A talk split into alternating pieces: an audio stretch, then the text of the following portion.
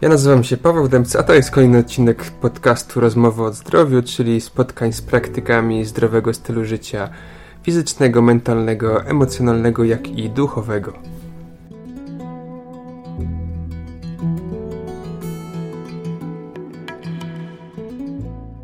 Jestem świeżo po rozmowie z Mirką Tesla, specjalistką od odżywiania zgodnego z naszą naturą, opartego na tradycyjnej medycynie chińskiej, a w szczególności wpływu smaków, termiki, potraw na nasze zdrowie. Jak pewnie zauważyliście, moi goście mają indywidualne podejście do odżywiania, a nauki takie jak Ayurveda czy właśnie tradycyjna medycyna chińska mają ponad kilka tysięcy lat tradycji i są o wiele bardziej rozbudowane i wiarygodne niż obecne systemy dietetyczne. Obecnie systemy dietetyczne opierają się głównie na wartościach odżywczych produktów, co jest błędem, ponieważ e, nie uwzględniają holistycznego podejścia do człowieka oraz indywidualnego podejścia do każdej osoby. W tradycyjnej medycynie chińskiej istotne są takie czynniki jak chociażby pora roku, miejsce zamieszkania geograficznego, nasza indywidualna konstytucja, energetyka, termika potraw, ich smak oraz sposób ich spożywania. Ja sam przez kilka lat żyłem w przekonaniu, że dieta warzywno-owocowa jest najlepsza dla każdego, a teraz wiem, że to, co dobre dla jednego, może być całkowicie szkodliwe dla innej osoby. E, poznanie własnej natury e, to praca nad świadomością, ale także poznanie tego, co nam służy, a co nam szkodzi. Wszystko to idzie oczywiście w parze z naszym stanem emocjonalnym, na który też zwracam często uwagę, który ma istotny wpływ na nasz proces trawienia, no i odwrotnie. Sposób żywienia silnie wpływa na nasz stan psychofizyczny i stany chorobowe. A na dzisiejszym y, spotkaniu poruszymy takie tematy jak gotowanie, które może wzmocnić nasz organizm, ale także dowiemy się, dlaczego surowe warzywa i owoce nie są dobre dla każdego i dlaczego. Dowiemy się także, jak wygląd języka obrazuje nasz stan zdrowia, na czym polega właśnie taka analiza stanu zdrowia na podstawie mm, wyglądu języka. E, dowiemy się także, co to jest metoda analizy energetycznej rydoraku oraz jak wzmacniać nasz organizm w okresie jesienno-właśnie zimowym za pomocą odżywiania. Witaj serdecznie Mirko. Na początek prosiłbym Cię tradycyjnie, abyś powiedziała kilka słów o sobie, czym się zajmujesz, zajmujesz i w jaki sposób pomagasz ludziom. E, dzień dobry, witaj. Generalnie jestem, można powiedzieć, szczęściarą, e, dlatego że e, robię to, co jest moją pasją. Jak tylko sięgam pamięcią, zawsze ciągnęło mnie, można powiedzieć, do pomagania innym i do kuchni, Wychowałam się w rodzinie pokoleniowej. Generalnie w kuchni zawsze rządziła babcia i nie miałam tam zbytnio dużego, e, dużej możliwości do spełniania się. Ale jak wyjechałam na studia, e, potem założyłam rodzinę, już były możliwości. Faktycznie e, lubiłam gotować. Było to takie spełnianie się po części zaczął się problem z moim gotowaniem. To jest e, trochę może dziwne, ale w momencie, kiedy e, otworzył się rynek, tak? kiedy powstały markety, kiedy zostaliśmy e, zalani właśnie różnymi produktami. I wtedy z tym przyszły też informacje na temat, jak mamy się odżywiać. Bo generalnie kiedyś gotowało się tak jak e, wynieśliśmy z domu, według smaku swojego, tak, pomysłu, kreatywności. A tutaj właśnie pojawiły się pierwsze informacje, co nam służy. I pamiętam z tamtych czasów właśnie takie informacje, że nie powinniśmy jeść masła, e, że nie powinniśmy jeść jajek, że właśnie nie powinniśmy gotować, bo gotowanie niszczy wartości odżywcze. Ja zaczęłam się bać gotować po prostu o co tutaj chodzi, nie wiedziałam. E, no i tak właśnie próbowałam według tych zaleceń e, działać, tak? Czyli wprowadziłam sporo surówek, e, owoców, próbowałam, nawet pamiętam, kupiliśmy z mężem taki kielich do przyrządzania zupy na zimno. Nie wiem, czy raz może go użyliśmy w tym celu. E, no i właśnie e, wkradło się tutaj właśnie, wkradł się do tej mojej kuchni strach. I to nie było fajne. No i właśnie pojawiły się pierwsze choroby. Najpierw ja zachorowałam na tak zwaną chorobę nieuleczalną, a potem w następnym roku syn zachorował na cukrzycę. I te y, dosyć trudne przeżycie, znaczy to moje zachorowanie jakby nie, nie, nie, nie wróciło mi jeszcze, można powiedzieć, rozumu, ale dopiero jak syn zachorował, y, było to dla mnie bardzo trudne przeżycie i ono y, wywołało sporą determinację, chyba też i, i siłę dało. I wtedy dzieje się chyba w życiu człowieka coś takiego, że człowiek spotyka drugiego człowieka, który otwiera mu drzwi te właściwe. Tak stało się w moim przypadku. Dostałam wtedy, syn leżał w Akademii Medycznej, dostałam wtedy pierwszą książkę od koleżanki o pięciu przemianach. W ogóle nie wiedziałam, co to jest. Przeczytałam ją jednym tchem e, i wtedy absolutnie nie widziałam wiedzy tej ogromnej jeszcze z zakresu medycyny chińskiej, ale E, wróciłam, można powiedzieć, do domu rodzinnego i do gotowania e, według pół roku, bo tak wtedy się gotowało, tylko nikt o tym nie mówił. E, I to było, teraz po latach widzę, że to było moje zakorzenienie. Ja wróciłam do domu, znalazłam swoją tożsamość i można powiedzieć, że, że to było wtedy, teraz tak to widzę, tak, że to, to było właśnie to, E, pojechałam, e, wtedy syn wrócił z akademii, pojechałam na pierwszy warsztat, żeby nauczyć się gotować według pięciu przemian. E, no i zaczęłam gotować według pięciu przemian, zaczęłam czytać wszelkie możliwe publikacje. No i przede wszystkim zaczęłam, zaczęłam właśnie poznawać produkty trochę inaczej. Czyli nie tylko nie tylko, e, że mają wartości odżywcze, minerały, witaminy, ale również, że mają swoją naturę i swój smak. I to dla mnie stało się podstawą właśnie do odżywiania. E, to, to, to jest podstawa do budowania właśnie według mnie naszej wewnętrznej natury. E, potem oczywiście przyszedł czas e, usystematyzowania tej wiedzy i znowu e, pojawili się w życiu odpowiedni ludzie, którzy powiedzieli mi, że właśnie w Krakowie jest taka szkoła, gdzie, do której przyjeżdża Klot i na biolozy i prowadzą właśnie zajęcia dla wszystkich, którzy chcą się kształcić w tym kierunku. Ja kończyłam właśnie tam u innej dialozy, kończyłam dietetykę leczniczą, diagnostykę z języka i diagnostykę z twarzy. Potem oczywiście e, uczestniczyłam w różnych innych e, kurs, kursach, warsztatach. Do tej pory to się dzieje. Teraz w połowie marca jadę znowu do Krakowa.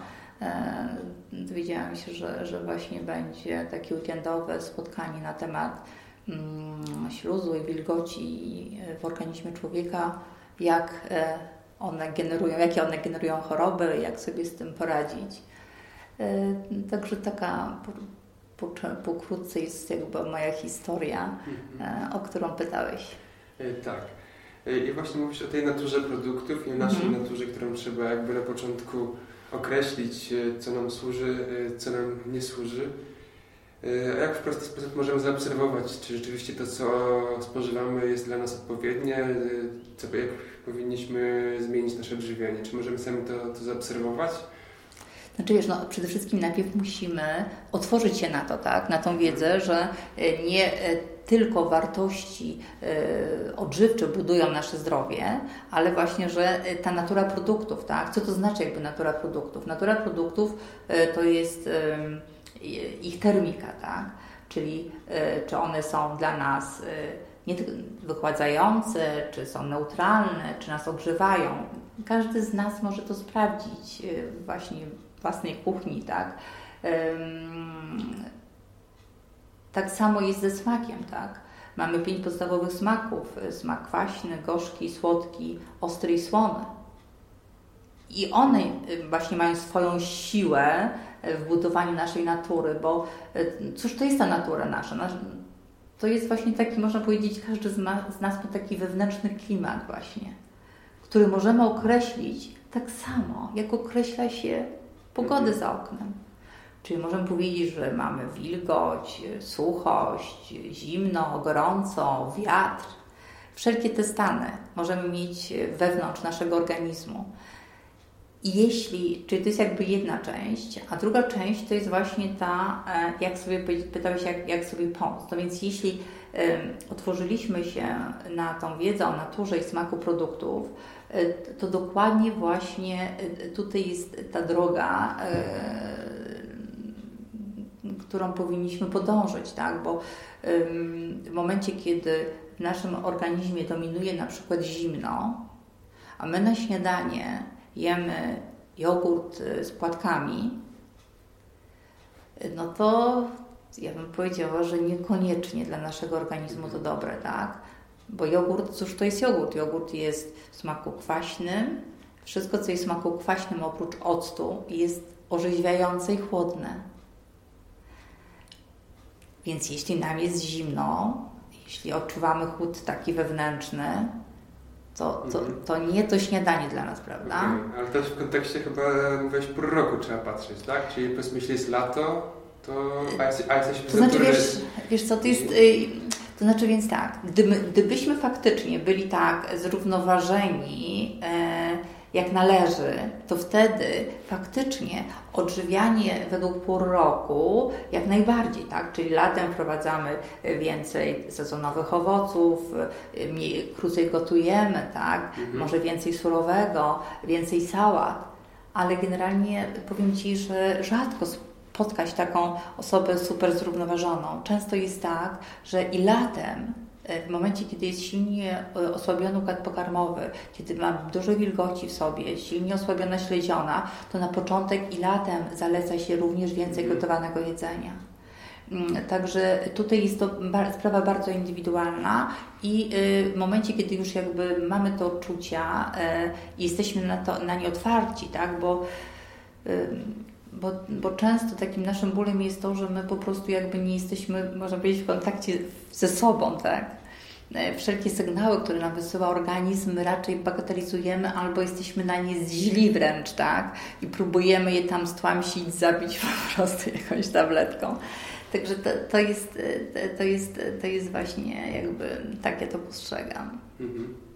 Czyli, czyli tak ogólnie rzecz ujmując, jeżeli czujemy się, że jestem cały czas zimno, to powinniśmy bardziej iść w kierunku potraw rozgrzewających, a nie tyle ciepłych, co także mają naturę rozgrzewającą? To znaczy, wiesz co, y, y, no więc właśnie, troszeczkę tak nie do końca, tak? Warto, myślę, że skorzystać z, najpierw na początek z porady terapeuty, y, takiego diagnosty, dlatego, że to, że odczuwamy zimno, może iść tak z dwóch takich podstawowych korzeni. Z, faktycznie z wychłodzenia nerek, ale również z tak zwanego niedoboru krwi. I w momencie, kiedy e, mamy na przykład niedobór krwi, który bardzo e, na pewno częściej e, dotyka kobiet, i taka kobieta gdzieś tam usłyszy właśnie, aha, odczuwam zimno, no więc zacznę się rozgrzewać właśnie tymi rozgrzewającymi przyprawami typu właśnie suszony imbir, cynamon, pieprz kajeński, tak, czosnek, cebula, e, mhm. też e, przecież mamy rozgrzewające metody gotowania, tak, czyli grillowanie, e, wtedy bardziej właśnie na smażenie takie, na żywym ogniu, tak, i pójdzie w tym kierunku, to może w tym momencie zrobić sobie krzywdę. Dlatego, że i dlatego jakby na początek, faktycznie w momencie, kiedy nie, nie, nie mamy jakby takiej diagnozy u zawodowego diagnosty, e, to warto dziś znaleźć ten złoty środek, czyli wrócić jakby do, do e, wprowadzenia większej ilości gotowanego pożywienia. Mhm. Zanim przejdziemy jakby na tą stronę rozgrzewającą, tak? bo tutaj można sobie też zrobić może jakąś krzywdę, tak? Że, dlatego bym proponowała więcej na początek prowadzić rozgrzewającego jedzenia, skontaktować się z diagnostą i wtedy ustalić dokładnie, e, jaka jest dysharmonia w organizmie. Okej, okay, no cała idea gotowanego jedzenia według mnie teraz jest bardzo niepopularna, ponieważ wszędzie się mówi z każdej strony, że powinniśmy jeść mhm. surowe posiłki, surowe warzywa, surowe owoce, ponieważ one zawierają najwięcej witamin, enzymów i poprzez gotowanie one tracą te wszystkie wartości, a jako, że żyjemy w takich czasach, że te owoce już nie są takiej jakości, jak tam kilkadziesiąt, kilkaset lat temu, no to w zasadzie po gotowaniu może w tych owocach zostawać bardzo śladowy więc ilości tych, tych, tych witamin, więc ludzie, no, no jest taka rzeczywiście tendencja, żeby odżywiać się surowymi warzywami. Sam szczerze mówiąc też... Mm, przez to przyszedłeś? Przez to przyszedłem, tak, mm. więc, więc wiem dobrze. E, no i jak, jak Ty to mm, oceniasz? To znaczy tak, wiem, wiem, wiem, e, że, że są takie zalecenia i słuchać e, je zewsząd. Jakby moja praktyka pokazuje troszeczkę coś innego. Jak pytam faktycznie ludzi o, e, o to, ile w ich odżywianiu jest surowego, czy, czy właśnie surówek, czy owoców, Niektórzy mówią, że sporo. E, wtedy następne moje pytanie jest, jak, jak się po tym czujecie. E, więc reguła odpowiedzi jest, że niedobrze, że są zdęcia. E, no więc jakby jak to się ma, tak? Wydawało, w związku z tym wydaje się, że podstawą no więc właśnie tutaj jest jakby mm, podstawowa różnica między naszą dietetyką zachodnią, a tym podejściem związanym z medycyną chińską. W naszej dietetyce najważniejsze w zaleceniach jest to, co stworzymy na talerzu przed człowiekiem. I wtedy właśnie my tworzymy właśnie te witaminy, minerały, wartości odżywcze. Ja naprawdę nie, nie, nie usłyszałam nigdy, czy, czy któryś dietetyk zastanawia się nad co, co stanie się z tym pięknie przygotowanym talerzem, y, posiłkiem na talerzu, jak my to strawimy, tak? Czy ktoś kiedyś pytał, jak się czujemy? Ja naprawdę tego nie słyszałam. Y, w momencie, kiedy mam odpowiedź, że po surowych y, owocach, po surówkach jest, czuję, się wzdę, czuję wzdęcie, to znaczy, że mam silnie osłabiony układ pokarmowy, który nie radzi sobie, a, a już w szczególności te enzymy, które są, o których wspomniałeś, które są jakby w surowym pożywieniu, nie radzą sobie z tym trawieniem. Czyli y, wydawałoby się logiczne y, najpierw wzmocnić trawienie y, właśnie przez gotowanie. I tutaj nie bałabym się absolutnie, to jest coś, co mówiłam, tak, że, że, że po pierwszej lekturze, którą przeczytałam, przywołałam sobie w pamięci jakby ten dom rodzinny, moją babcię, która, jak Ci opowiadałam, rządziła wtedy w kuchni i nie tylko. E, podstawowym jedzeniem naszym były wtedy gotowane posiłki. Faktycznie były to gotowane zupy. Babcia je gotowała naprawdę sporo czasu na ogniu. Oczywiście. Nikt nie martwił się wtedy o to, że coś tam się wygotuje. E, I ludzie raczej nie mieli wtedy takich problemów z otyłością. E, jak w tej chwili już u dzieci obserwuje się naprawdę e, właśnie spore problemy. Myślę właśnie, że, że, że z powodu błędów żywieniowych, ale też w większości osłabionego układu pokarmowego. Dlatego, że gdybyśmy mieli silny układ pokarmowy, to myślę, że on by sobie poradził tam właśnie z tymi różnymi naszymi z, z tym różnym właśnie pokarmem, któremu serwujemy na, naszemu mhm. organizmowi. Także tutaj myślę, że to jest też jakby przykład na to, że, że podstawą jest wzmacnianie układu pokarmowego właśnie przez no gotowanie. Tak. No tak, ale chyba się zgodzisz, że jedzenie przetworzone silnie to nie jest dla nas Ale nie mówimy absolutnie o, o przetworzonych. Jesteśmy absolutnie tak, przeciwni tak, tak, tak. przetworzonemu jedzeniu, tak, tak właśnie, czy tej jedzeniu niskiej jakości, tak. Mówimy o gotowaniu, tak? tak? Czyli, e, czyli, czyli jest, zobacz, jeśli, e, znaczy ja promuję i wszędzie mówię i piszę, gdzie, gdzie tylko mogę, bo jestem za absolutnie za, za zagotowanymi bulionami bulionami. Czy to będą y, buliony warzywne, czy, czy rybie, czy, czy, czy mięsne, tak? w zależności co dla kogo. I wtedy, gotując taki bulion, y, ja absolutnie y, nie martwię się o to, że coś się wygotuje, tak? Bo generalnie najważniejszy w nim jest energia, o której też w sumie nie słyszymy tutaj w naszej dietetyce. Czyli gotując taki bulion, mogę go gotować, jeśli mam y, czas, nawet, nie wiem, z 8 godzin, tak? E, czyli jest, co to jest ten bulion? Bulion, jeśli jest to, nie wiem, bulion powiedzmy mięsny, no to jest powiedzmy wołowina, e, to są warzywa, to są przyprawy. E, po 8 godzinach gotowania oczywiście mięso nie nadaje się już do naszego raczej spożycia, więc idzie na przykład, jeśli ktoś ma pieska, może iść dla pieska. W tym sensie, że jakby faktycznie można powiedzieć, wygotowaliśmy tam wszystko, tak? Warzywa tak samo. Ale tutaj właśnie nie chodziło nam o to. Właśnie chodziło mi o, e, chodzi mi o tą energię zawartą w tym bulionie i dla mnie to jest e, po prostu lekarstwo. Więc wtedy ja po prostu sobie zlewam ten bulion do dużego e, słoja, jak ostygnie przechowuję w lodówce. I wtedy, jeśli chcę przygotować zupę, na przykład pracujemy, tak, wszyscy jesteśmy zapracowani, zagonieni, przychodzę i mam ten cudowny bulion w lodówce, przelewam do część do garnuszka i wtedy krajam świeże warzywa i już wtedy nie gotuję 6 godzin. Gotuję do miękkości warzyw, tyle ile trzeba. Czyli co ja mam wtedy w tej zupie? Mam tą energię zawartą z gotowanego długo bulionu i można powiedzieć tą substancję, czyli te wartości odżywcze z, z świeżo gotowanych warzyw. Mhm. W ten sposób.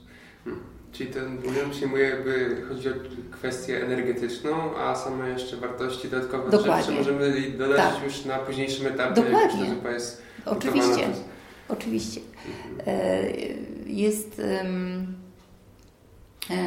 znaczy no jest e, taki typowo, można powiedzieć, chiński, chiński, chiński posiłek o nazwie congee. To jest bardzo długo gotowany ryż E, gotuje się go do 8-10 godzin w proporcji oczywiście innej niż gotujemy ryż, bo powiedzmy na jedną szklankę ryżu jest 10 szklanek wody. E, potrzebny też jest dobry garnek, który nie przypala i gotuje się to na bardzo e, małym ogniu. I jest to, mówi się, że to jest najbardziej i najbardziej przyswajalny posiłek, jaki można sobie wyobrazić właśnie dla chorych ludzi, dla małych dzieci E, czy, czy właśnie nawet kiedy my łapiemy jakieś przeziębienie czy jakąś chorobę, to, to taki klejk po prostu jest naprawdę, mm. można ryż to jest taki pełnoziarnisty czy ryż biały? Wiesz co, y, znaczy mamy naprawdę spory wybór ryży, prawda? Bo one różnią się nie tylko y, kolorem, y, ale też jakby budową, bo mamy okrągłe, mamy podłużne i każdy z nich ma jakby swoje zadanie do spełnienia. I uważam, że w momencie, kiedy gotujemy to dziś, ja gotuję na przykład z brązowego naturalnego, okrągłego najczęściej. Mhm. W momencie, kiedy chcę podać, na przykład jak chciałabym podać to swojemu wnukowi małemu, który powiedzmy tam, nie wiem, ma 8 miesięcy czy 7, to po prostu przecieram przez sito. E, I e, dlatego, że takie małe dzieci absolutnie nie potrzebują dużej ilości błonnika w swoim diecie, więc wtedy jakby zostaje sam ten klej, tak? No właśnie, właśnie pytałem w kontekście tego błonnika, bo teraz też jest mhm. taka tendencja, żeby wszystko jeść e, nieprzetworzone w kontekście właśnie pełnoziarniste, pieczywo, ryż, makaron. Mhm. Czy ty też te, powinniśmy odrzucać te, te białe, biały ryż, biały makaron, mhm. białe pieczywo, czy, czy czasami rzeczywiście warto ze względu na tą większą przyswajalność, tak? To znaczy, no więc, więc znowu właśnie jest to bardzo indywidualne, tak? Um, dlatego, że um, znaczy no, podstawowa e, jest sprawa taka, że no zobacz, weź e, porównaj, nie wiem, e, biały cukier i, i ten brązowy, tak? Różnica jest podstawowa, tak? W białym cukrze, czy w białej mące, czy no w białym cukrze powiedzmy ma, masz sam smak, słodki, bez żadnych wartości odżywczych. Cukier brązowy trzcinowy, oprócz smaku słodkiego, ma również jeszcze jakieś witaminy, minerały. Jest bardziej mhm. odżywczy też przez to, tak? No tak, tak. Czy sól tam himalajska, morska, czy też taka tak, sól jest. Mhm. Więc, e, ale musimy pamiętać, że właśnie, e, właśnie ryż ten brązowy, naturalny jest bardziej odżywczy, tak? Właśnie przez ten błonnik i przez wartości odżywcze, które ma, mhm. bo biały ryż w większości jest tego pozbawiony. I teraz znowu jakby zależy od kondycji naszego i ile my tego sobie dawkujemy, tak? Bo pamiętam taką historię, e, syn naszych znajomych e, bardzo źle się czuł i pierwsze co, to oczywiście wszedł w internet i zaczął szukać sobie odpowiedniej diety, można powiedzieć, tak? No i, i, no i co wyszukał, tak? No wszedł tak zwany, y, mówię, cudowny koszyk zdrowego e, jedzenia, który jest w naszej dietetyce, y, funkcjonuje i w tym koszu co jest? Właśnie jest pieczywo pełnoziarniste, są jogurty, są owoce, są warzywa surowe, tak? I zaczął wprowadzać to właśnie do swojego odżywiania, poczuł się jeszcze gorzej. Okazało się, że po prostu ma kamienie w pęcherzyku żółciowym, no więc nie mógł czuć się lepiej po pieczywie, tak, pełnoziarnistym, więc dla niego akurat lepsze byłoby pieczywo pszenne i to jeszcze stosowane, tak, bo jest wtedy łatwiej przyswajalne i łatwiej do strawienia. Także tutaj, wiesz, jest to, jest to naprawdę bardzo, bardzo indywidualne, więc absolutnie e, e, nie ma e, nie ma właśnie, to jest chyba podstawowa, jedna z podstawowych różnic, nie ma e, w medycynie chińskiej koncepcji złego i dobrego jedzenia, hmm.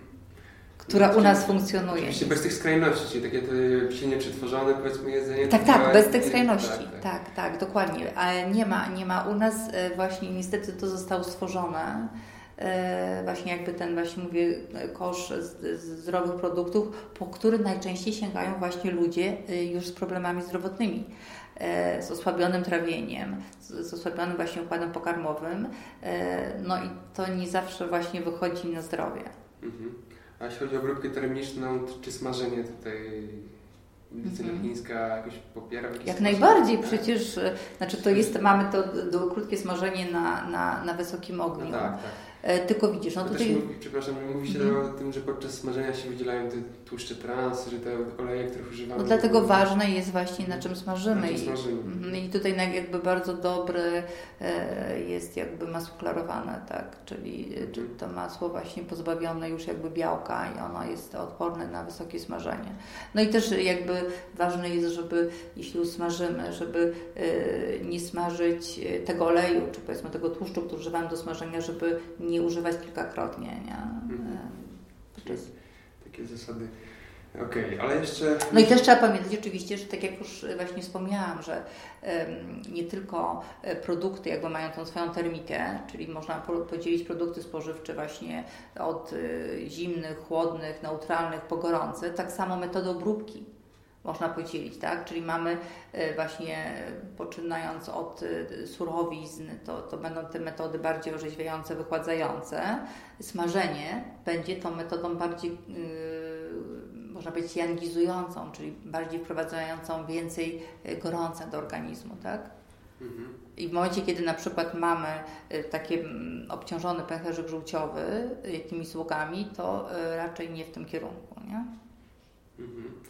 Okej, okay, no teraz gdybyśmy chcieli określić tą swoją naturę, no to jak mówisz, powinniśmy się udać najlepiej do praktyka, mm-hmm, który tak. by nam pomógł w tym.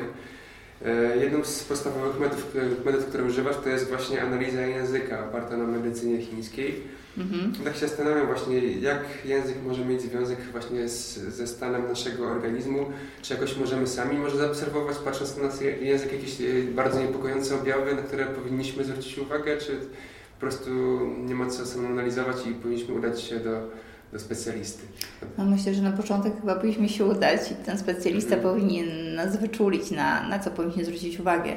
No tutaj zadałeś jest sporo, sporo, sporo, sporo różnych pytań. E, faktycznie diagnostyka z języka jest jedną właśnie z cenniejszych diagnoz w medycynie chińskiej, opartej, dokonywanej przez obserwację, oględzinę.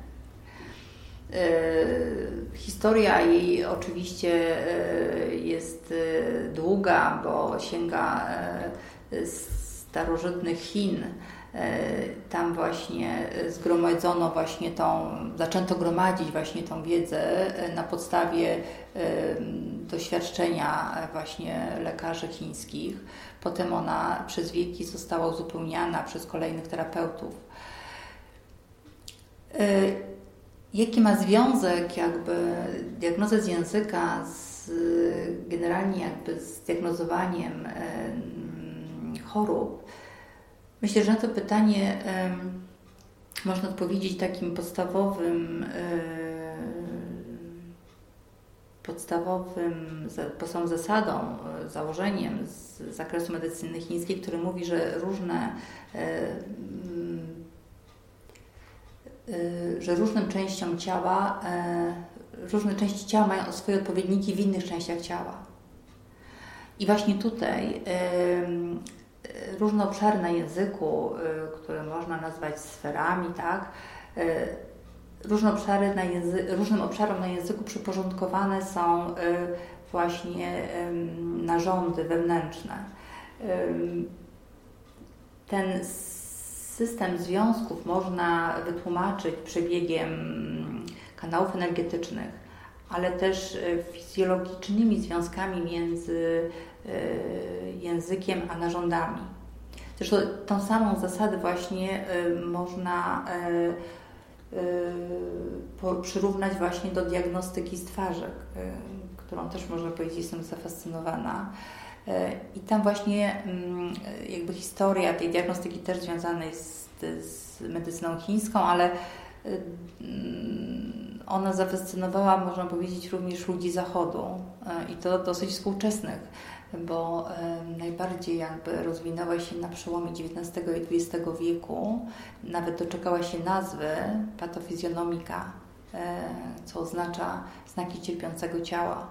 I tam również właśnie, i to właśnie ludzie Zachodu doszukali się tych powiązań, że poszczególne sfery na twarzy odpowiadają właśnie kondycji właśnie naszego organizmu. Odnośnie e, odnośnie tego, jak sobie tutaj zaobserwować, czy, czy, mhm. czy, czy jak w sumie powinien wyglądać może normalny tak, język, właśnie, prawda? Język, czy zdrowa twarz. No więc właśnie, to jest, to wiesz co, tutaj może odnośnie języka warto by wymienić pięć podstawowych takich wskaźników, które bierze się pod uwagę obserwując język, czy diagnozując język. Jest to tak zwany y, żywotność języka, kolor, kształt, y, nalot i wilgotność. Czyli ten tak zwany normalny język powinien, można powiedzieć, y, czy to jest coś, co y, widzimy, można powiedzieć, na pierwszy rzut oka, tak? Czyli taki język, który, który, który diagnozuje, powinien mieć jakby ten normalny, właśnie taką żywotność, takiego ducha, jak to się mówi, tak? Czyli nie powinien być ani pomarszczony, ani jakiś ciemny, tak? Czyli taki, który na pierwszy rzut oka wydaje nam się, że coś tam jest nie tak. Druga, drugi wskaźnik to kolor. Kolor, mówimy o kolorze ciała języka. E, kolor powinien być różowy do blado-czerwonego. Przez to, że jakby język jest mięśniem, no to często przyrównuje się, że powinien wyglądać jak świeży kawałek mięsa. E, kształt języka normalnego powinien być e, giętki, czyli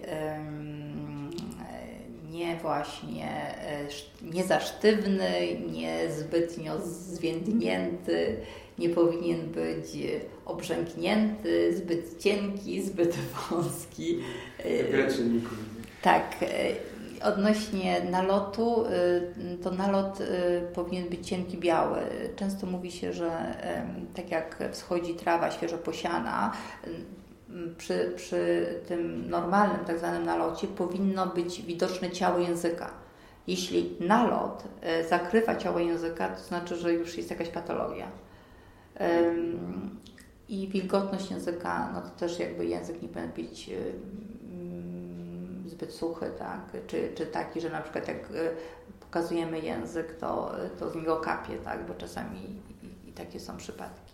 Mhm.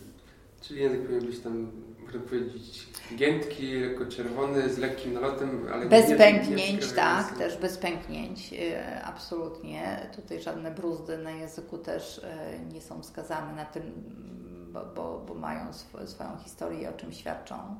E, tak, więc, więc tak generalnie. Czy no generalnie można coś, nie powinniśmy zwrócić uwagi na nalot. Powiedzmy, często dużo osób właśnie obserwuje swój nalot na języku.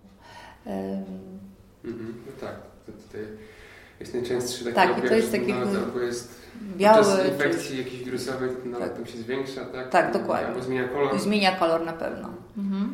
Okej, okay, ale wraz z analizą języka też wspomagasz się takim narzędziem jak e, Rydwraku, tak? To jest takie urządzenie, mhm. które jakiś sposób bada nasze kanały energetyczne, jak dobrze pamiętam. Mhm. Mm, na czym to, to, dokładnie polega i jak to, jak to łączysz z, z analizą języka? Jak to, czy to jakoś znaczy, wspomaga? Tak, to znaczy więc y, Rodoraku poznałam e, właśnie w 2000 roku, bo trafiliśmy właśnie na takie badanie. Ono, ono mnie właśnie wtedy bardzo, można powiedzieć, zaciekawiło. E, I potem w momencie, kiedy już jakby e, sama e, otwierałam działalność diagnostyczną, postanowiłam właśnie nabyć to urządzenie. Radoraku to mm, linie wysokiej przewodności elektrycznej. Dokładnie tak to można przetłumaczyć. Zostało opracowane przez profesora japońskiego w, w ubiegłym wieku, w latach 50. Celem jakby tego badania jest e, zbadanie naszej bioaktywności energetycznej e, za pomocą właśnie tej przewodności elektrycznej w sferach punktów akupunkturowych. Generalnie mierzy się ją w 24 punktach akupunkturowych, 12 na dłoniach e, i 12 na stopach i w efekcie otrzymuje wykres stanu naszych narządów wewnętrznych, generalnie e, i jakby stanu ich energetyki. Jest to, e, jest, znaczy jest w połączeniu jakby z diagnozą z języka, z diagnozą z twarzy, z wywiadem też, tak.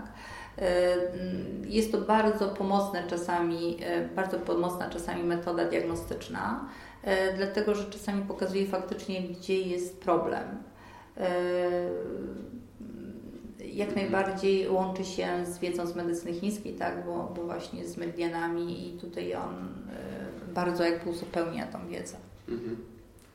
Yy, tylko powiem, że jeszcze, że ja mhm. tę metodę przeszedłem, tak, i to yy, polega na tym, jak powiedziałaś, badania punktów energetycznych, czyli trzyma się w jednej ręce yy, elektrody, tak? Jak to mhm. nazwać? E, drugi, drugą się punktuje po tych punktach energetycznych mhm. i później zmieniamy stronę, tak? Czyli też mamy porównanie tak, lewej i prawej mhm. strony. Mhm, tak. I też, I też jest e, często właśnie e, robię to, że taka diagnoza pierwsza u mnie trwa minimum półtorej godziny, że robię to badanie na początku i na końcu żeby właśnie jeszcze jakby uchwycić tą średnią, można powiedzieć, tak, czy, czy, czy tą wiarygodność, tak, tego badania. Zmienia cały tak. Mhm. Okej. Okay. Tak więc jak już powiedzmy przejdziemy taką diagnozę, na podstawie której stwierdzimy, że mamy daną jakąś e, energetykę, która, według której powinniśmy się w jakiś sposób mhm. A jeżeli żyjemy w rodzinie kilkuosobowej, to może być taka sytuacja, że każdy z nas ma inną tą energetykę czy naturę mhm. i powinniśmy nasze żywienie jakoś różnicować. No jak to pogodzić w rodzinie, w której jedna osoba ma całkowicie skrajną energetykę w porównaniu do drugiej? Mąż jest bardzo gorący, żona zimna i co wtedy, jak, jak te posiłki mhm. konstruować? To znaczy, wiesz co, tutaj naprawdę nie ma problemu, bo jeśli y, faktycznie y, już przyswoimy tak, do siebie tą wiedzę, że być może faktycznie y, gotowane posiłki są bardziej przyswajalne dla nas, to ten gotowany posiłek e, służy i temu mężowi, który ma, jak mówisz, tą wyższą energetykę. Z reguły ona jest e, wyższa w pęcherzyku żółciowym i wątrobie i też służy tej kobiecie. Po prostu dla tego mężczyzny, który faktycznie jest rozgrzany, czyli można powiedzieć ma tą energię wyższą właśnie w tych narządach, no to wtedy faktycznie należałoby ograniczyć smażone, tak? Pożywienie y, i też pozbawione jakby czosnku i bardzo ostrych przypraw. No to po prostu wtedy y, gotujemy ten jeden kociołek, mhm. tak? I w momencie, e, kiedy y, byśmy chcieli na przykład tą żonę, która faktycznie jest bardzo wychłodzona, ją troszeczkę rozgrzać, to po prostu ona wtedy sobie dodaje więcej tych przypraw, powiedzmy typu cynamon, tak, imbir, a mąż po prostu je bez tych przypraw. Także, ale to powiem Ci, że bardzo rzadkie są to, są to przypadki, naprawdę. Generalnie, e, zresztą wiem po swojej rodzinie i po znajomych, e, że po prostu w momencie, kiedy faktycznie mam taką osobę, jak mówisz, bardziej rozgrzaną, z tą większą energetyką, po prostu więcej dajemy tej osobie sałaty, tak? która może, taka osoba może przed e, głównym posiłkiem zjeść e, sałatę, tak? Przygotowaną, czy wtedy taka osoba, takiej osobie na przykład zalecamy faktycznie jogurt, tak? Mhm. Więc tutaj jest ten główny posiłek raczej nie ma problemu, żeby dla mhm. każdej, nie spotkałam się, wierz mi, żeby dla każdej dla każdego członka rodziny gotować oddzielny. Trochę tam lekko różnicować, po prostu więcej w ten sposób. potworawy, bądź tak. też czymś to wspomóc. Dodat dodatkowymi takimi tak. typu jogurt, sałata czy przyprawy, czy przyprawy tak? Mhm. E, tutaj chciałem jeszcze wrócić do takich naszych podstawowych błędów żywieniowych, o których wspomnieliśmy już w sumie mm -hmm. na mhm. początku, że za dużo mm -hmm. tych e, potraw wychładzających e, spożywamy. Ale jakie są jeszcze takie mm, być może błędy, o których nie wspomnieliśmy, które mm, wydaje nam się, że to jest dla nas e, dobre, a, a często te błędy się u nas pojawiają, być może z, mieszanie, czy... To znaczy, wiesz, y, to jest, znaczy myślę, że tutaj w większości to jest to, że faktycznie e, nie przestrzegamy tej sezonowości. Mhm. Jest to, to według mnie bardzo, e, bardzo poważny błąd dietetyczny u nas. A to na przykład, że my spożywamy mm, potrawy, y, które rosną, nie rosną w Polsce, czy powiedzmy z Afryki, banany, cytrusy, -hmm. czy to jest, to jest nienaturalne dla nas? Czy możemy coś takiego spożywać? To znaczy, wiesz, no oczywiście, no, przecież to nie, jest, nie są trujące. Słyszałem takie opinie właśnie, że ten nie, nie rosną w Polsce, więc nie powinniśmy być. No tak, no mówimy o, sen, o sezonowości tak. produktów, tak? Czyli mówimy o tym, że żyjemy w takiej strefie, jakiej żyjemy i to, co tutaj e, szczególnie dotyczy właśnie owoców, e, jest dla nas najlepsze. Że te e, właśnie, tak jak mówisz, cytrusy, banany, które przypływają do nas, przyjeżdżają, właśnie z tych krajów z reguły są zrywane, trzeba mieć też tą świadomość, w stanie naprawdę niedojrzałym, one gdzieś tam dojrzewają w magazynach, tak? No Czyli już kwestia i energii, e, a zresztą też i natury, tak? Bo e, musimy mieć świadomość, że te owoce są silnie wychładzające dla nas. Mhm. Czyli one są bardzo dobre dla ludzi, którzy tam mieszkają, tak? W tych strefach gorących, bo one właśnie tam mają ich ochłodzić, tak? Orzeźwić. No potencjalnie właśnie banany się nie wydają z zewnątrz patrząc wychodające, tak, a są, są mocno, Tak, nie? tak, właśnie z tego powodu, że, że są z tej strefy i mhm. że właśnie są zrywane naprawdę w stanie bardzo niedojrzałym wręcz zielonym. One dojrzewają właśnie w drodze, można powiedzieć, tak? I faktycznie, jak już tutaj dojadą i, i kupujemy, no to tak jak mówisz, faktycznie są słodkie, odżywcze bardzo i, często po nie sięgamy, można powiedzieć, jak jesteśmy w biegu, tak? Ale e, oprócz tego, że, że właśnie mają tę naturę wychładzającą, to też e, mają właśnie przez to też to, i że są bardzo odżywcze, to też mają tą e, zdolność do zaśluzowywania organizmu. Mhm. Także tutaj jakby trzeba uważać, szczególnie podając je małym dzieciom, bo tak robimy jeszcze takie różne kombinacje, że łączymy właśnie je z powiedzmy banana z twarożkiem i podajemy dzieciom. No tak. Jest to bardzo... To też jest taki problem, że z śluzem właśnie, mhm. dużą ilością śluzu. Jakie właśnie takie produkty bardzo nas zaśluzowują oprócz tych właśnie bananów? To znaczy, wiesz co, e, problem, właśnie e, kiedy organizm tworzy śluz? Tworzy właśnie z produktów, e, które mają w sobie naturę śluzotwórczą już. I to są, jest to cały nabiał, są to słodycze oczywiście, szczególnie te właśnie takie najcięższe. Są to ciasta, te też takie najcięższe typu z kremami. E, czyli jest to wszystko to, co lubimy, tak. Śluz też tworzy zbyt dużo jedzenia, tak. Czyli jeśli e, my nie jesteśmy w stanie E, poczuć jakby ten moment, w którym kończymy jedzenie, tak? Bo często jemy aż do syta, prawda? E, a może na, i na 110%. Więc wtedy organizm jest, jakby można powiedzieć, przeładowany i nawet z, z dobrego posiłku może wytworzyć śluz. Mhm. A jakoś to można mm, zaobserwować w szczególny sposób, że tego śluzu mamy za dużo, bo mówimy o tym negatywnym śluzie, który tutaj powoduje jakieś stany chorobowe, ale też mm -hmm. jest śluz przypuszczam w jelitach, który jest pożyteczny. Wtedy często na przykład yy, spożywamy się mielniane, żeby tam mm -hmm. pobudzić presletykę jelit, tak, i żeby ten śluz tam Jakoś... To znaczy, jeśli mamy y, za dużo śluzu, y, generalnie na przykład mówimy o takim prostym przypadku, gdzie ten śluz gromadzi się w górnych drogach oddechowych. No. No i wtedy mamy y, z reguły do czynienia z zatokami chronicznymi, takimi przewlekłymi, nie do wyleczenia, z częstymi przeziębieniami, infekcjami, stanami kataralnymi, zapaleniami ucha, tak, tego typu sprawy. To oczywiście znowu zależy bardzo od predyspozycji indywidualnej człowieka, bo y, ten śluz y, w zależności gdzie się gromadzi, tak? Bo on w momencie y, takiego zagęstnienia, z niego też mogą tworzyć się różne, nie wiem, torbiele, cysty, guzy, tak? Mhm.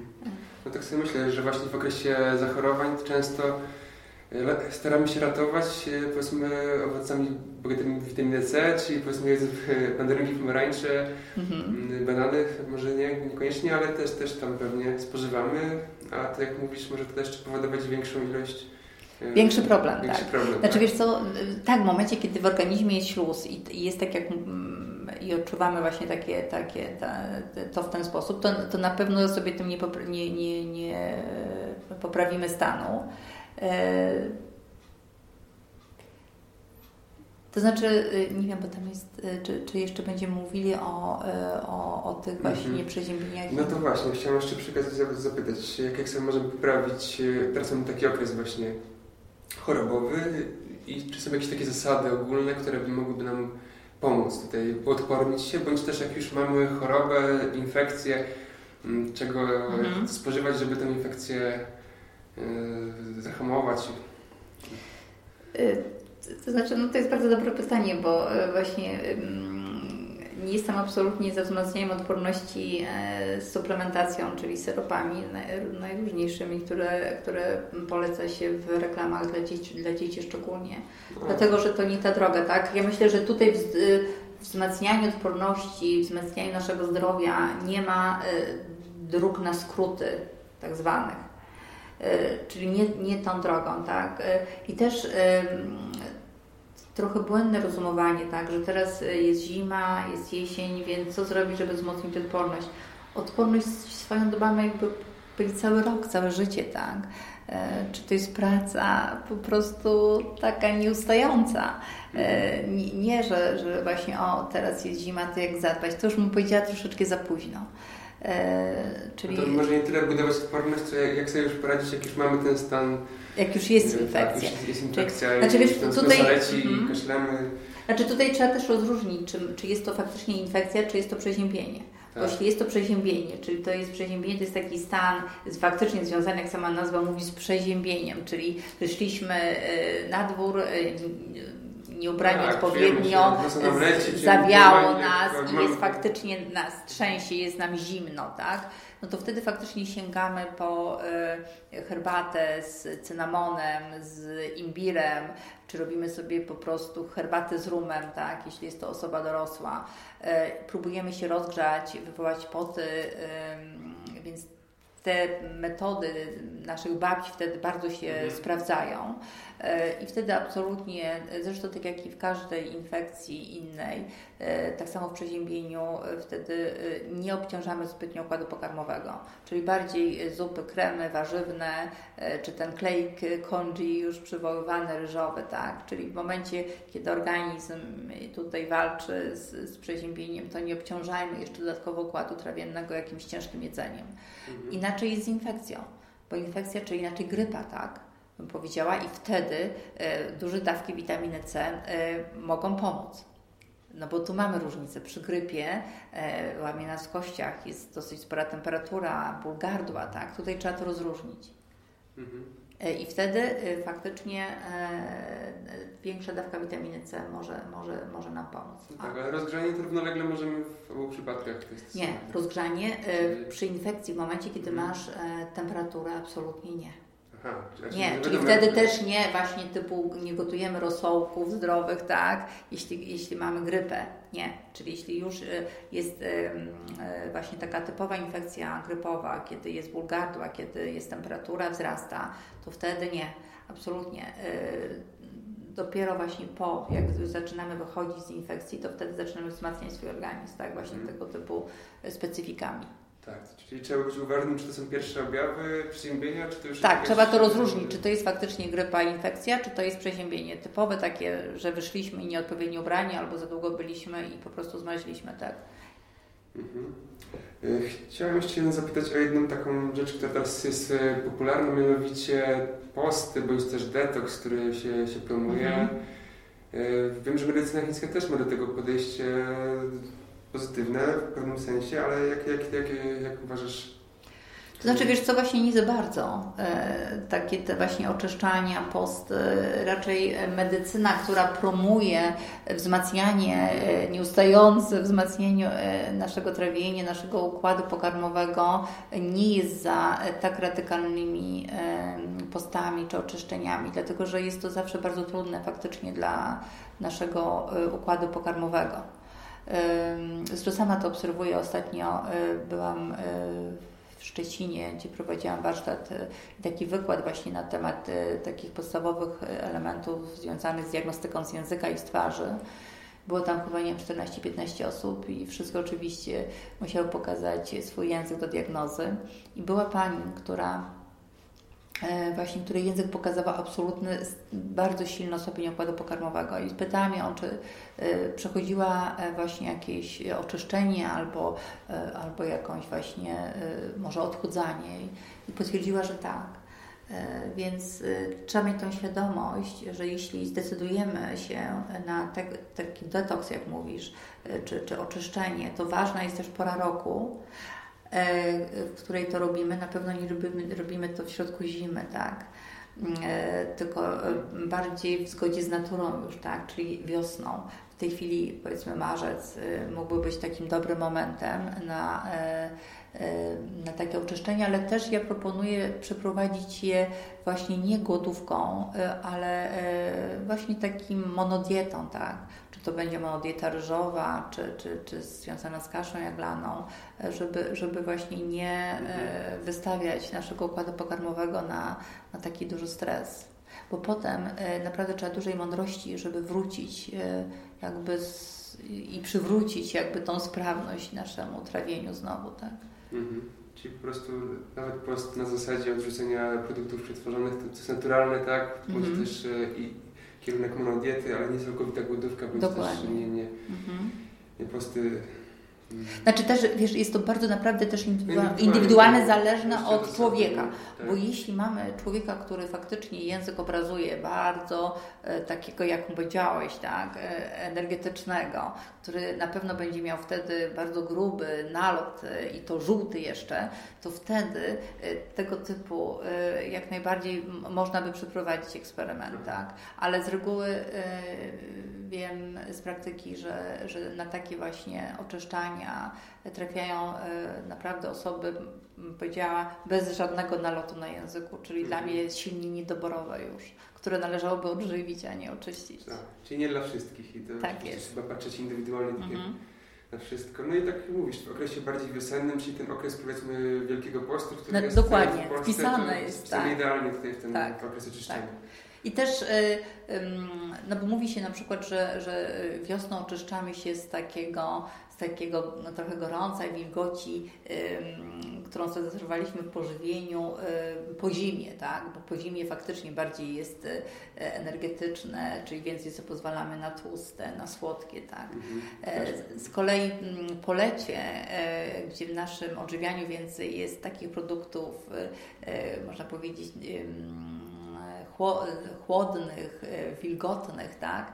E, więc wtedy też jakby po lecie można na początku jesieni zrobić sobie takie oczyszczanie, na przykład wtedy powiedzmy po zimie ryżem, a po, po lecie kaszą jaglaną, dlatego że jakby ona ma w swojej naturze e, taką możliwość odprowadzania tej wilgoci z układu mhm. pokarmowego. Okej, okay. jako że masz już takie doświadczenie, na pewno ponad 10, kilkunastoletnie pomaganiu ludziom poprzez dietę, poprzez gotowanie. To na pewno masz kilka takich ciekawych przykładów na konkretnych osobach, jak zmienił poprzez zmianę swojej diety czy podejścia do odżywiania, jak poprawił się ich stan zdrowia. Czy mogłabyś tutaj coś przytoczyć? Znaczy, wiesz, to ja nie, jakby nie prowadzę takiej statystyki e, generalnie, mm, ale e, na przykład jakby z, z takiego swojego podwórka mogę powiedzieć, e, że faktycznie jak syn zachorował, córka miała wtedy 11 lat, więc już jakby mierzyliśmy też jej poziom cukru i wtedy właśnie w tym wieku tak młodym, 11-letnim miała na górnej granicy, czyli pamiętam 110 chyba. E, byliśmy też przestraszeni. Ta e, zmiana właśnie odżywiania absolutnie tutaj pomogła. E, ten poziom się unormował. W tej chwili jest młodą matką i żadnego jakby problemu nie, nie było z, tym związanego. Ja też jakby jestem, żeby powiedzieć, dokładnym takim mm, przykładem, że, że, że można sobie pomóc odżywianiem. Wtedy, właśnie w tym 2000 roku, jak zachorował, nie mając naprawdę żadnej wielkiej wiedzy, wykluczałam produkty, które wtedy wydawały mi się nie dla mnie. Między innymi faktycznie wykluczałam nabiał E, wykluczałam właśnie też e, kwaśne produkty, e, jogurty, które jadłam i nawet lubiłam. I całe szczęście można powiedzieć, że to zrobiłam, bo no nawet z tego powodu właśnie, że jak powiedziałam mam osłabione krążenie, jestem niskociśnieniowcem, mhm. a kwaśne produkty typu jogurty jeszcze je obniżają, tak. Też były, spotykam oczywiście ludzi, którzy byli u mnie na diagnozie i opowiadają, jak zmieniło im się, poprawiło, jak poprawiła im się jakość życia e, w związku z zaleceniami, które wprowadzają.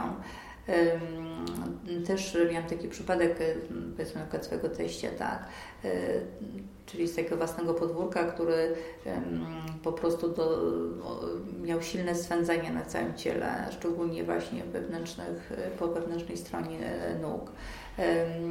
I wtedy właśnie dieta i e, zioła poprawiły stan, e, wyleczyły go w ciągu tam, czy w przeciągu dwóch, trzech dni. E, także mhm. no nie prowadzę takiej statystyki, może powinna.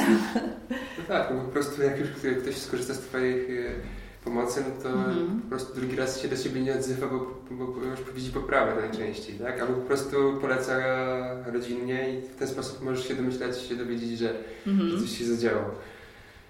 E, Okej, okay. teraz jeszcze bym chciał powiedzieć, jak Ciebie można znaleźć, bo przypuszczam, że cały czas prowadzisz tę praktykę mm, pomocy. Masz stronę internetową dniowazagroda.pl, mhm. tak dobrze mhm. pamiętam? Mhm. I tam wszystkie chyba Twoje dane kontaktowe e, tak, tam są. No przede wszystkim najważniejszy kontakt, który się nie zmieni od lat, czyli numer telefonu. Mhm. Bo y, faktycznie w tej chwili jakby gabinet y, wynajmuje na Helonii, y, warsztaty organizuje w różnych miejscach, jak się zbierze grupa. E, także podstawowy kontakt e, jest e, aktualny, czyli numer telefonu. Mhm. Czyli generalnie tutaj działasz w Trójmieście, ewentualnie jeżeli jest taka potrzeba, to możesz taki zrobić warsztat wyjazdowy. Mówimy o warsztatach typowo mhm. kulinarnych, takich. Tak? To znaczy, to jest, wiesz co, to, to nie jest taki warsztat typowo kulinarny, dlatego że on trwa sporo godzin od 10 z reguły do 16. I to jest naprawdę nie, nie tylko, że my tam gotujemy przysłowiową kaszę jaglaną, ale e, to jest te kilka godzin opowiadam właśnie o, e, o naturze produktów, o metodach gotowania, e, dlaczego, co z czym, tak? Czyli jakby daję takie naprawdę solidne podstawy do zorganizowania się na początek własnej kuchni. I oczywiście gotujemy też pyszne rzeczy, potem je degustujemy, znaczy spożywamy i oczywiście na koniec jeszcze są pytania, rozmowa, także to jest taki fajnie spędzony czas i bardzo pożyteczny. Mhm. A same takie jakby analizy, diagnozy indywidualne to rozumiem prowadzisz głównie na żywo, bo jeśli chodzi o takie analizy przez internet, to jak wspomniałaś, że to nie jest do końca wiarygodny, tak? To znaczy jest, tak, tak, zawsze jednak kontakt z człowiekiem taki osobisty jest, jest, jest najważniejszy, yy, dlatego tak, że jak Ci mówiłam, że jeszcze posiłkuje się tą diagnostyką z twarzy, tak, ale zresztą mhm. nasz, yy, nasze nawet wejście, tak, podanie ręki, ono, ono naprawdę już niesie sporo, sporo różnych sygnałów. Yy, także, ale zdarzają się takie przypadki, że, że ktoś wyszuka mnie w internecie i dzwoni z prośbą o taką diagnozę, więc no wtedy proszę, żeby po prostu przesłać mi na maila czy, czy, czy, czy, czy na telefon zdjęcie języka w kilku odsłonach. Też wysyłam jakby taką ankietę z wywiadem, żeby odpowiedzieć na, na pytania. No i wtedy właśnie rozmawiamy, mhm. ale nigdy to nie zastąpi jakby tego spotkania indywidualnego, a szczególnie tego pierwszego, bo e, faktycznie, jeśli to już było drugie i kolejne, to możemy się spotkać na Skype'a, czy, czy, czy właśnie porozmawiać wtedy przez telefon, ale to pierwsze spotkanie powinno być raczej takie osobiste. Mhm. No czyli okej, czyli wstępnie można się telefonicznie umówić, e, tak, bo telefon... ewentualnie poszukać specjalisty w medycynie chińskiej w swojej okolicy. Dokładnie. Myślę, że w Polsce jest, jak powiedziałaś, bardziej na południu Polski ten, krąg się tak, ale tutaj też jakby mamy w Trójmieście prężnie działający Trójmiejski Ośrodek Medycyny Orientalnej prowadzony właśnie przez Ronka mhm. Szymule, e, który też założył Szkołę Medycyny Chińskiej. Tam przyjeżdża profesor Lie od kilku lat. E, zresztą sam Roman Szymula też prowadzi właśnie prowadzi taką diagnozę bardziej jakby z pulsu, zajmuje się też ziołolecznictwem, akupunkturą. Także, ale, ale to raczej takie u nas są rodzynki, można powiedzieć. Mhm. Faktycznie bardziej prężnie widać to działa Warszawa i, i właśnie południe Polski, Kraków. Mhm. Może właśnie z tego powodu, że tam faktycznie od tylu lat, czyli od lat 70. ubiegłego tak, wieku tak. faktycznie przyjeżdżali ludzie, którzy promowali, którzy kształcili i już naprawdę wykształcili takie sporo, sporą grupę ludzi, którzy już sami kształcą. Między tak. No właśnie, też jest ważne, że w Polsce mamy już dosyć spore tradycje tej medycyny, nawet chińskiej mhm. i już jest tyle specjalistów na tyle poważnych, że naprawdę nie musimy szukać tutaj rdzennego mieszkańca Azji, żeby nam mhm. tutaj pomógł i naprawdę jest wiele osób, które już znają ją od podszewki w zasadzie od wielu dziesiątek lat w tym, w tym się obracają. Tak, ja myślę, że marzeniem właśnie każdego takiego diagnosty jest, aby um, jakby, pom, jakby połączyć tak, te, te, te, tą wiedzę tych medycyny zachodniej i medycyny wschodniej, bo jakby dla dobra, dla, dla dobra człowieka, tak, e, bo tutaj często jakby spotykam się z, e, z wręcz właśnie z takim, że jest mm, właśnie, że jestem czymś takim e, nie powiem gorszym, tak, ale takim jakimś zagrożeniem e, dla kogoś. Myślę, że, że, że, że to nie, nie ta droga, tak, że, że należy właśnie raczej łączyć niż, niż, niż dzielić również jakby w tej mhm. dziedzinie e, jak najbardziej w tym kierunku powinniśmy zmierzać. Tak, tak. No zbliżamy coraz bardziej, mam nadzieję, że, że z biegiem lat to, to będzie bardziej e, otwarte, ale wszystko idzie ku dobremu. Miejmy nadzieję, że już nasze, nasze dzieci, nasze, nasze wnuki będą żyły już w takim kraju, gdzie będzie można trafić do specjalisty, który nie tylko zbada objawy, ale także przyczyny naszych chorób i będziemy działali od podszewki. Ale wiesz, jaki jak, jak, jak jest, e, można powiedzieć, odpowiedzialność na Tobie też ciąży, e, e, tak, bo przecież masz dzieci i wiesz, dlaczego ta medycyna chińska przetrwała tyle lat tyle tysięcy lat, tak? bo przecież datujemy tą starożytną medycynę, to jest 3000 lat przed naszą erą, tak? Dlaczego? Mhm. Właśnie dlatego, że, mi, mm, że, że, że, że tam przetrwał ten silny przekaz, tak? Mhm. którego niestety u nas nie ma. E, tak jak Ci powiedziałam, wróciłam wtedy myślami do, do, do mojego rodzinnego domu, ale nikt wtedy tak nie mówił, że słuchajcie, odżywianie się według pół roku to jest właśnie to jest to, tak, to jest potrzebne nam, wspiera nasz, nasze zdrowie, wspiera nasz układ pokarmowy. Nikt tego nie mówił, tak. E, więc e, myślę, że teraz jest to ważne, szczególnie w tej chwili, tak, kiedy jest taka obfitość produktów, kiedy mm, żyjemy właśnie jakby w tej całej obfitości, a generalnie cierpimy z powodu chorób związanych z niedożywieniem, można powiedzieć. Nasz organizm jest niedożywiony Czyli to jest coś, nad czym należy popracować e, i właśnie stworzyć te dobre nawyki żywieniowe właśnie już e, u dzieci, tak? E, mhm. W swoim domu budować właśnie ten silny fundament związany z odżywianiem, mówić, dlaczego właśnie powiedzmy sezonowość jest dla nas dobra, tak? Pamiętam taką, można powiedzieć, już anegdotę opowiadam, jak jeździłam do Krakowa, spotkałam taką właśnie koleżanki, z, z którą utrzymuję kontakt do, do dnia dzisiejszego. Ona wtedy miała małe dzieci, bliźniaki. Jeden z, z chłopiec przeszedł jako trzylatek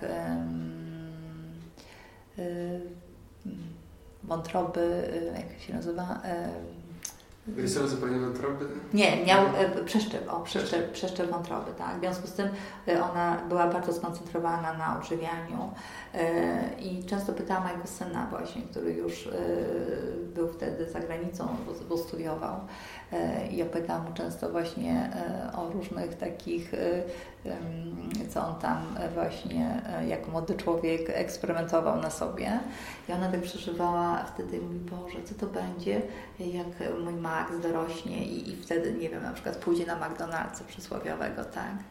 A ja właśnie mówię, słuchaj, właśnie najprawdopodobniej pójdzie, ale właśnie e, to, co już on, e, e, co ty stworzysz, tak, ten, ten silny fundament, to, to, myślę, że właśnie te nasze dzieci już jakby tym przesiąkają i nawet jeśli pójdą na, na tego przysłowiowego McDonalda, to będą miały gdzie wrócić, tak? Mhm. I generalnie faktycznie nie trzeba było długo czekać. Yy, opowiada mi kiedyś, że właśnie był na jakichś rodzinach, gdzie tam czekolada się lała, jak to się mówi, drzwiami i oknami i, i na drugi dzień przyszedł i mówi, mamo, ugotuj mi kaszy jaglanej. no tak, tak. No myślę, że to jest taka Także po prostu... Podstawowa informacja, że trzeba dawać dobry przykład przede wszystkim dzieciom, no a jeżeli patrząc na siebie, to też jest ważne, myślę na koniec, żeby patrzeć jak e, nasz organizm zachowuje się po tym, co spożywamy, tak? Czy czujemy się tak, dobrze? Tak, żeby jakie sygnały e, nam wysyła, tak? Żeby tych tak. sygnały odbierać i, i, i próbować właśnie e, się z nimi zmierzyć, a, a, nie właśnie zabijać tabletką na zgagę na przykład, czy, czy jakąś No tabletka to też ekstremalny przypadek, ale nawet ale jeśli chodzi o diety, tak, to, to też czasami uważamy, że, że dieta jest dobra dla wszystkich dana, a Trzeba po prostu obserwować, czy jak, jak to działa konkretnie na, na naszą osobę. No ale wiesz, jest tutaj, e, jest można by powiedzieć kilka takich uniwersalnych zasad e, związanych z, z odżywianiem, które, które można by, którymi można by się kierować, tak? Mhm. No właśnie, może wymienimy. To znaczy, mm, na pewno właśnie to zwiększona ilość gotowanego pożywienia, tak? gdzie gotowane faktycznie wspiera organizm w trawieniu i w przyswajaniu tych substancji odżywczych. Też jakby urozmaicone pożywienie. E, mówi się właśnie, gdzieś tam wyczytałam właśnie takie zdanie w medycynie chińskiej, że zboża e, są dla rozwoju, e, owoce dla wspomagania, mięso dla odżywiania, a warzywa dla wspierania. E, ważne też myślę właśnie jest to e, odżywianie w zgodzie z porami roku, tak? dlatego że wtedy faktycznie dostraja nas wewnętrzną, e, wewnętrzną naturę do danej pory roku.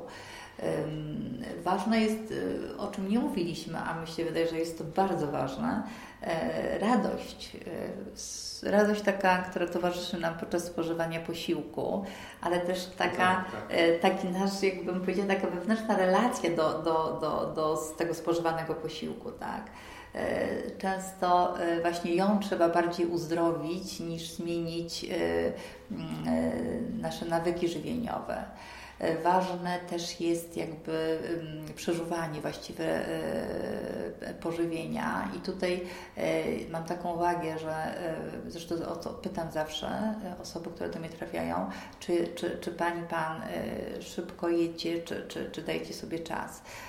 Wiedząc, znając własną osobę, pytam o to, dlatego że no niestety z natury jestem szybko, szybko, szybko, szybko jem. Jeśli ktoś by mi zalecił E, powiedzmy zboża pełne, takie pełnoziarniste, gotowane, e, to myślę, że zrobiłabym e, sobie dużą krzywdę, dlatego że zboża właśnie bardzo, przede wszystkim właśnie trawią się w ustach, tak? I to, co czasami czytamy, że trzeba 30 razy przeżyć, zanim połkniemy, czy przesuniemy dalej do żołądka, to głównie właśnie tyczy zbóż. E, więc e, trzeba pamiętać o, o przeżuciu. Jeśli, e, no jeśli ktoś mówi, że no nie, że szybko je, tak, no to wtedy przygotowujemy posiłki właśnie takie, jak już wspominaliśmy, bardziej jednogarnkowe, tak, gdzie one już są faktycznie tak przetworzone, że nawet jeśli włożymy sobie go do żołądka, to nie zrobimy sobie tam wielkiej krzywdy takiej cóż jeszcze, o ważna właśnie ta, też o tym wspominaliśmy, żeby nie najadać się do sytości. E, czyli y, mówi się, żeby napełniać swój żołądek tak do 70%, czyli żeby tam dać jeszcze trochę tego miejsca na ten przepływ energii, na dobre trawienie. Y, też regularność trawienia bardzo wspiera y, nasz układ pokarmowy. I, i, I tak właśnie jest jeszcze kilka osób właśnie w moim otoczeniu w takim sędziwym wieku, w wieku 90 lat, jak je pytam właśnie o ten, tą długą wieczność, jak, jakie porady by dali, to, to z reguły są to osoby, które faktycznie nie przejadały się i jadły regularnie. Mhm. Ale też trzeba słuchać też swojego organizmu, tak, jeśli chodzi o intuicję spożywania mm, w danych porach, tak? To znaczy, no ale jaką intuicję? Co masz na myśli? W sensie, no, jeżeli czujemy głód, tak? Mhm. E, to, to wtedy powinniśmy spożywać ten znaczy, no, w obecnym czasie jesteśmy też e, trochę przytłumieni, tak? Ale, to znaczy, wiesz, to ale nie, jeżeli jest godzina, powiedzmy, teraz, nie wiem, 18 i musimy jeść, chociaż nie czujemy się głodni, chodzi mi w tym sensie. A jak będziemy czuli się o 22, to mamy wtedy jeść? No nie, nie, zdecydowanie nie. raczej wiesz co, intuicja, no nie, na siłę nie, ale jak już nie jesteśmy głodni o 18, to raczej powinniśmy przetrwać do śniadania, albo wtedy no, powiedzmy tak. mieć e, taki, wiesz co, zawsze mówię, mieć właśnie na takiego głoda wieczornego, jak czasami nas dopada, naprawdę taki kubek dobrze zmiksowanej jarzynowej zupy i ona naprawdę Ci nigdy nie zaszkodzi, nawet jak ją wypijesz o 21, tak? Mhm. Ale to wtedy, żeby to właśnie było coś takiego raczej, nie? Tak. A nie kabanos i kanapka, czy... No wiadomo, że, że mhm. jak śpimy, to, to organizm nie ma zbyt wiele e, energii, ani to, nie jest naturalne nie, dla niego, żeby trawić. Nasz układ e, trawienny najsilniejszy jest do południa i o tym powinniśmy pamiętać, że wtedy nawet jeśli robimy jakieś błędy, to on sobie po, po, poradzi jakby bardziej, ale jeśli już robimy je o 20 albo 22, to już jest problem, tak? Hmm. I wtedy być może też jest, nie być może, ale na pewno y, organizm y, wtedy z tego pożywienia bardziej gromadzi śluz niż jakieś wartości dla organizmu. Mm -hmm. No dobrze, to, to może zakończmy tymi właśnie podstawowymi zasadami żywieniowymi mm, tą rozmowę. Ja jeszcze wszystkich serdecznie zapraszam do kontaktu z Mirką poprzez stronę internetową lub telefonicznie. Ja oczywiście pod tym podcastem podam wszelkie informacje. E, no i dziękuję za rozmowę. Ja również, również bardzo mi było miło, dziękuję. To już koniec rozmowy z Mirką Teslaw. Ja oczywiście Was zapraszam na stronę dyniowazagroda.pl oraz mindbodyspirit.pl. Tutaj znajdziecie oczywiście także wersję tekstową tego e, podcastu, czyli transkrypcję. Zapraszam oczywiście także do dzielenia się opiniami na temat tego spotkania, jak i innych oraz tego, jakie są Wasze sugestie co do kolejnych prelegentów.